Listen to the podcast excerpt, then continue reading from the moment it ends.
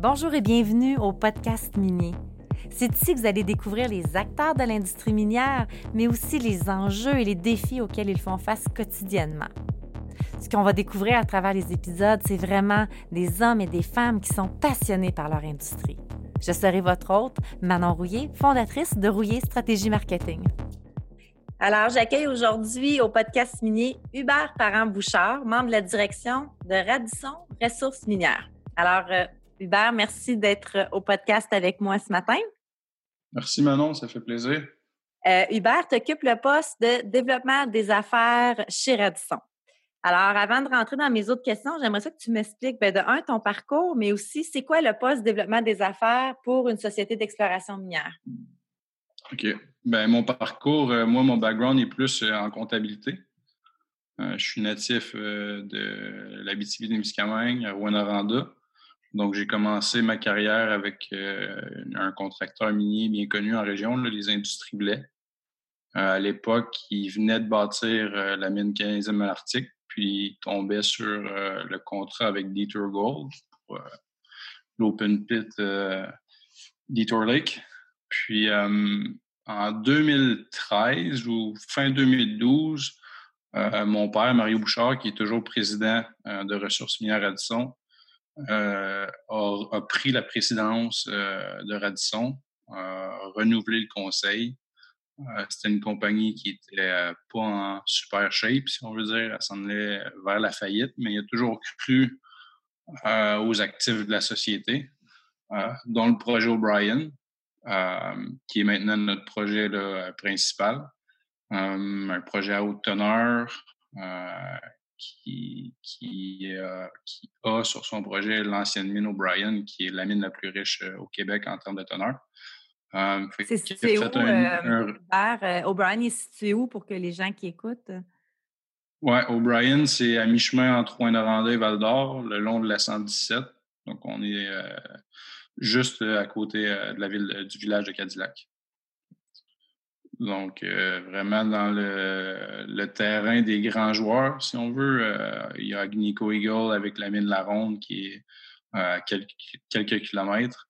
Euh, la mine Westwood de IM Gold qui est à une vingtaine de kilomètres par, par chemin routier.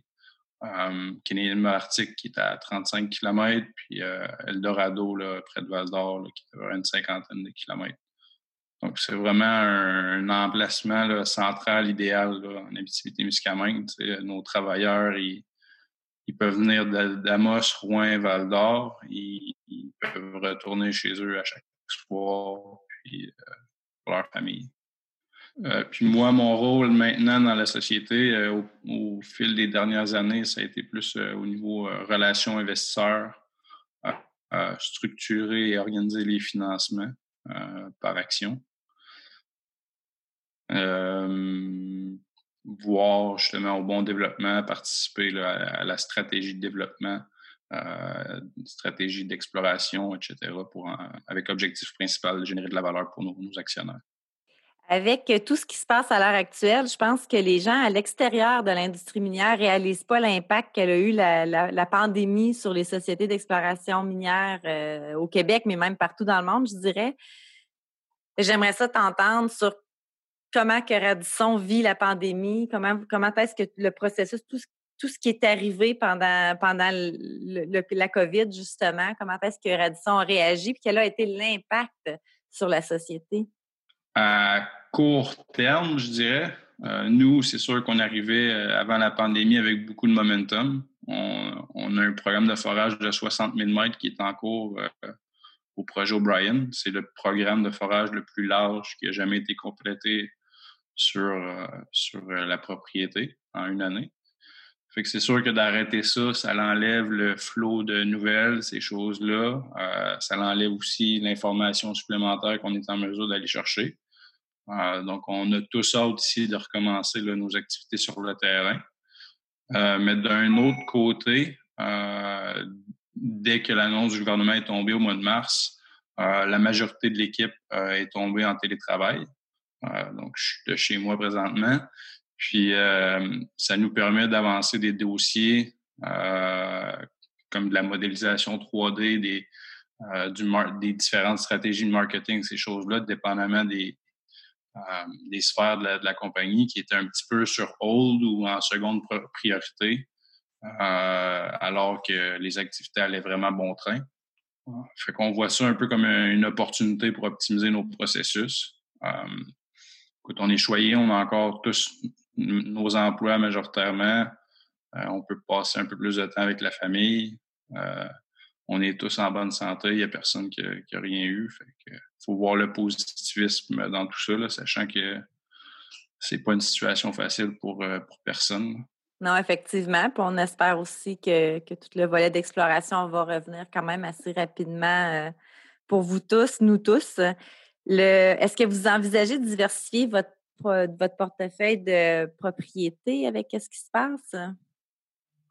Pour l'instant, euh, on, regarde des affiliations stratégiques. C'est toujours sur le feu, mais on croit beaucoup à notre projet O'Brien, puis c'est vraiment là-dessus qu'on met les efforts. Si Radisson envisageait avoir d'autres propriétés, est-ce que, est que votre mission est toujours de rester au Québec ou c'est quelque chose que vous aimeriez regarder à l'extérieur du Québec aussi? Je dirais pour l'instant, notre focus est, le Québec. C'est un terrain connu. Euh, c'est une, juridiction stable. Euh, on connaît euh, la législation ici, les enjeux environnementaux, ces choses-là. fait que c'est vraiment notre focus. Selon toi, ça va être quoi le portrait de l'exploration minière après la pandémie? C'est une bonne question. Euh, c'est sûr qu'il va y avoir euh, une, adaptation au niveau des opérations euh, pour tout ce qui est là, distanciation sociale, ces choses-là. moi, je pense qu'une bonne partie de l'équipe va, va continuer à travailler de la maison le plus possible. Euh, une bonne personne à qui parler par rapport à ça, ce serait peut-être notre directeur de l'exploration, Richard euh, Niemenen ou euh, Sylvain Edouard, qui sont plus collés sur les, opérations puis qui voient les, changements qui devront être apportés. Je sais qu'on a mis en place un plan pas d'intervention, mais un plan de pour repartir à l'intérieur du cadre légal. Ça inclut des plexiglas, euh, différents, différents, différents corps de travail, euh, différentes euh, manières pour aller à la foreuse ou travailler à l'intérieur du core shack. heureusement, comme je mentionnais tantôt, on est assez central en Abitibi. donc, ça permet de mobiliser ou démobiliser la main-d'œuvre assez rapidement, puis est-ce que les gens ils, de s'adapter assez rapidement aussi, là, je dirais. Ah, effectivement. Euh, Hubert, j'en profite, euh, vu que tu es à mon euh, podcast, puis il y, a un des sujets qu'on adresse souvent, c'est l'attraction de la nouvelle génération dans l'industrie minière. c'est certain que tu n'es pas d'un plus vieux, hein, Hubert, dans, dans l'industrie, fait que tu es cette nouvelle génération-là. Puis, c'est notre relève, c'est la relève de l'industrie minière. Puis, je me demandais si pour toi, est-ce que tu trouves que l'industrie a commence à un petit peu plus évoluer pour accueillir cette nouvelle génération-là ou il y a beaucoup encore à faire pour justement aller chercher les, jeunes géologues ou autres euh, sur les bancs d'école à, être attirés par l'industrie minière? Moi, j'ai commencé avec euh, mon parcours, comme je mentionnais tantôt, j'ai commencé à travailler avec mon père. J'ai eu une porte d'entrée euh, directe, si on veut c'est sûr qu'on a des méthodes de travail euh, différentes, lui et moi. je pense qu'au niveau d'attirer la main-d'œuvre sur le terrain, euh, l'industrie fait déjà euh, un bon travail à ce niveau-là. c'est peut-être parce que je suis trop dans l'industrie, mais j'en connais plusieurs jeunes géologues ou des ingénieurs qui travaillent déjà dans des mines et qui ont une très grande passion pour, pour leur travail. au, niveau, au niveau investisseur, je dirais que c'est plus difficile d'aller chercher les gens de notre âge. Souvent, ils vont être intéressés par la haute technologie, les, des choses comme le, le Bitcoin ou Ethereum, pour une certaine période de temps, le cannabis. donc, à ce niveau-là, c'est sûr que l'industrie a un très long chemin à faire pour, d'un, faire comprendre les enjeux auxquels elle fait face, aussi faire comprendre à quel point ça a évolué dans les dernières années, même dans les 25 dernières années au niveau euh, environnemental, enjeu social, euh, ces choses-là, euh, pour être en mesure d'attirer ces jeunes-là qui ne travaillent pas nécessairement dans le secteur, mais de s'intéresser à la, richesse que le secteur peut, peut procurer pour une province comme le Québec ou un pays comme le, Canada ou tout autre pays dans le monde. Effectivement. Le, tu parlais des investisseurs, qui est ton, ton rôle d'aller, veux, pas, relation investisseur. Euh, justement, étant donné que tu t'es. Je ne voulais pas dire que tu es jeune, c'est pas ça mon. bon, mais ton rôle? Ben, je vais le prendre, je vais le prendre. Euh, je suis jeune, je vais, je vais le prendre. Moi, je commence à me trouver vieux. Fait que... non, mais ton rôle au niveau euh, relation avec les investisseurs doit être un petit peu différent de peut-être d'autres sociétés d'exploration minière où est-ce que les personnes sont peut-être plus âgées que toi. Voilà la bonne façon de, le dire.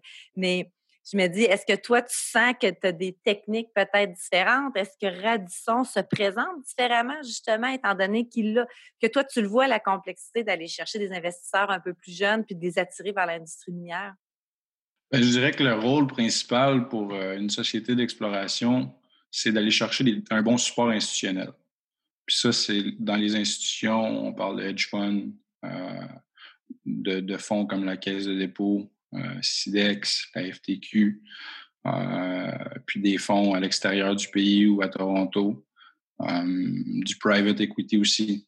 De ce côté-là, je dirais pas que notre approche change dans le sens que c'est des gens d'expérience. Ils vont, ils vont investir basé sur la confiance envers le management, puis envers aussi euh, la qualité des actifs.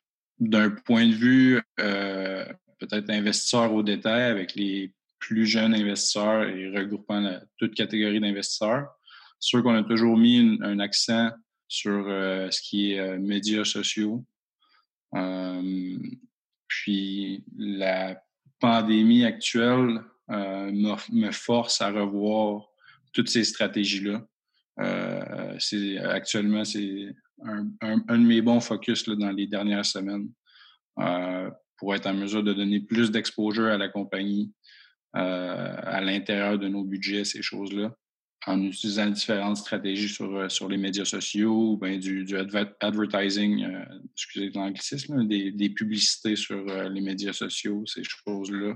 Fait que euh, notre approche, je pense qu'elle est, déjà en partie, pour répondre à la question, est déjà en partie euh, un bon focus sur les médias sociaux, ce qui peut être différent de plusieurs autres sociétés euh, d'exploration. Mais il faut toujours s'améliorer quand même, puis ça évolue tellement rapidement que c'est beaucoup de travail. Mais je pense que c'est un travail qui, qui va au bout de la ligne qui vient dans l'objectif principal de notre compagnie, qui est de générer de la valeur pour nos actionnaires. Bien, je pense que vous le faites très bien, puis on vous voit que malgré la crise, vous avez continué à être actif. Puis souvent, plus la crise est grosse, plus les entreprises devraient communiquer plus souvent. Mais c'est certain que quand on communique, il faut quand même bien le faire, surtout dans le cas de la crise, le cas de la pandémie. Euh, à ce niveau-là, tu l'as dit, vous avez utilisé, euh, vous utilisez les réseaux sociaux, vous restez, vous restez visible dans le fond. Fait que je pense que c'est euh, une très, très bonne stratégie. Comment est-ce que tu vois le, le retour, le retour quand vous allez recommencer à, forer, recommencer à, à, faire aller un petit peu le, projet O'Brien? Comment tu vois ce retour-là dans, les peut-être les prochaines semaines? Bien, premièrement, j'ai très hâte parce qu'on a des belles sites de forage. Euh, on a hâte d'aller tester euh, notre modèle puis vérifier l'information, faire grandir le projet. Euh, au niveau opérationnel, je suis vraiment pas inquiet qu'on va être en mesure de s'adapter. La situation, encore une fois, la situation géographique du projet aide beaucoup. Notre équipe sur le terrain, c'est une équipe d'expérience qui est disciplinée. Euh, d'un point de vue de mon côté, comment ça va impacter mes, choses, c'est sûr que ce qu'on fait en ce moment, un podcast, euh, des Zoom meetings, ces choses-là, ça va venir à beaucoup changer les comment on fait les relations aux investisseurs. Ça a déjà commencé d'ailleurs. Euh, il y a une ou deux semaines, on a eu une journée complète avec, euh, avec des investisseurs institutionnels directement sur, sur Zoom. Euh, ça a très bien été. Ça a des avantages aussi, dans le sens qu'on n'a pas besoin de voyager. Ça réduit les coûts. Puis c'est sûr que c'est pour un premier contact, le contact, ça remplacera jamais le, contact humain. Euh, mais c'est des, nouvelles avenues qui sont vraiment intéressantes. Du moins, moi, avec une, jeune famille, des fois, c'est le fun de voyager, mais c'est bien le fun d'être à la maison aussi euh, pour être proche de nos, nos petits-enfants. Puis je pense que ça, ça va changer beaucoup parce qu'on voit déjà plusieurs les, courtiers s'adapter, les compagnies s'adapter, même les conférences qui étaient prévues dans les prochains mois. Euh, plusieurs tombent en mode virtuel. Fait que euh, dans une crise, euh, il y a toujours des opportunités. Puis il faut, faut continuer à avancer puis s'adapter.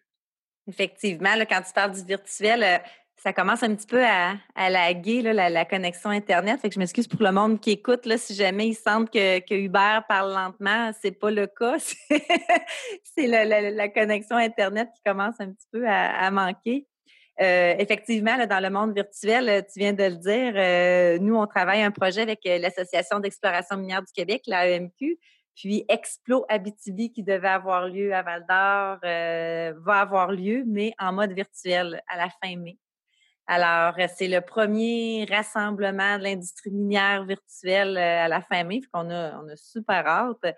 Puis effectivement, ça nous permet de... C'est sûr que, comme tu as dit, le contact humain, il est vraiment le fun, il est important, mais le fait d'aller en mode virtuel pour de l'événementiel, on va pouvoir aller un petit peu... Exploit Abitibi était quand même plus concentré, évidemment, en Abitibi, mais là, les entreprises vont peut-être avoir, euh, vous autres, les, juniors, euh, les manufacturiers et autres, on va peut-être avoir une visibilité plus grande parce que soudainement, ah, ben moi, je suis au Saguenay, je vais pouvoir aller l'écouter, cette conférence-là, puis aller visiter les kiosques virtuels ou Montréal ou Québec. Fait ça nous permet d'aller chercher une auditoire beaucoup plus grande. Puis je pense qu'au niveau des sociétés d'exploration, comme tu disais, le fait d'utiliser un petit peu plus Zoom, puis d'aller chercher des investisseurs, mais ça vous permet ah, bon, on va y parler à cette personne-là à l'autre bout du monde. Là, on va arrêter de penser qu'il faut voyager pour tout le temps aller rencontrer les gens, mais de faire connaître votre projet à l'extérieur encore plus du Québec et aller chercher ces investisseurs-là. Fait qu'il y a vraiment une stratégie euh, numérique virtuelle à adopter pour les sociétés. Là. Puis c'est sûr qu'au début, ça va être une adaptation. Au fil du temps, comment ça va évoluer? Est-ce qu'on va revenir à ce qu'on faisait avant? Je ne sais pas, mais entre-temps, il faut essayer d'optimiser tous ces processus-là, puis de saisir la balle au bon. Effectivement. Je te remercie pour ton temps, Hubert. Euh, même si on est en les deux de la maison, ça ne veut pas dire qu'on n'est pas occupé. Donc, euh, je te remercie d'avoir pris le temps ce matin de, venir échanger sur, euh, sur Radisson. Ben, merci à toi, Manon. Merci beaucoup pour l'opportunité. Puis bonne journée à toi et tous les auditeurs.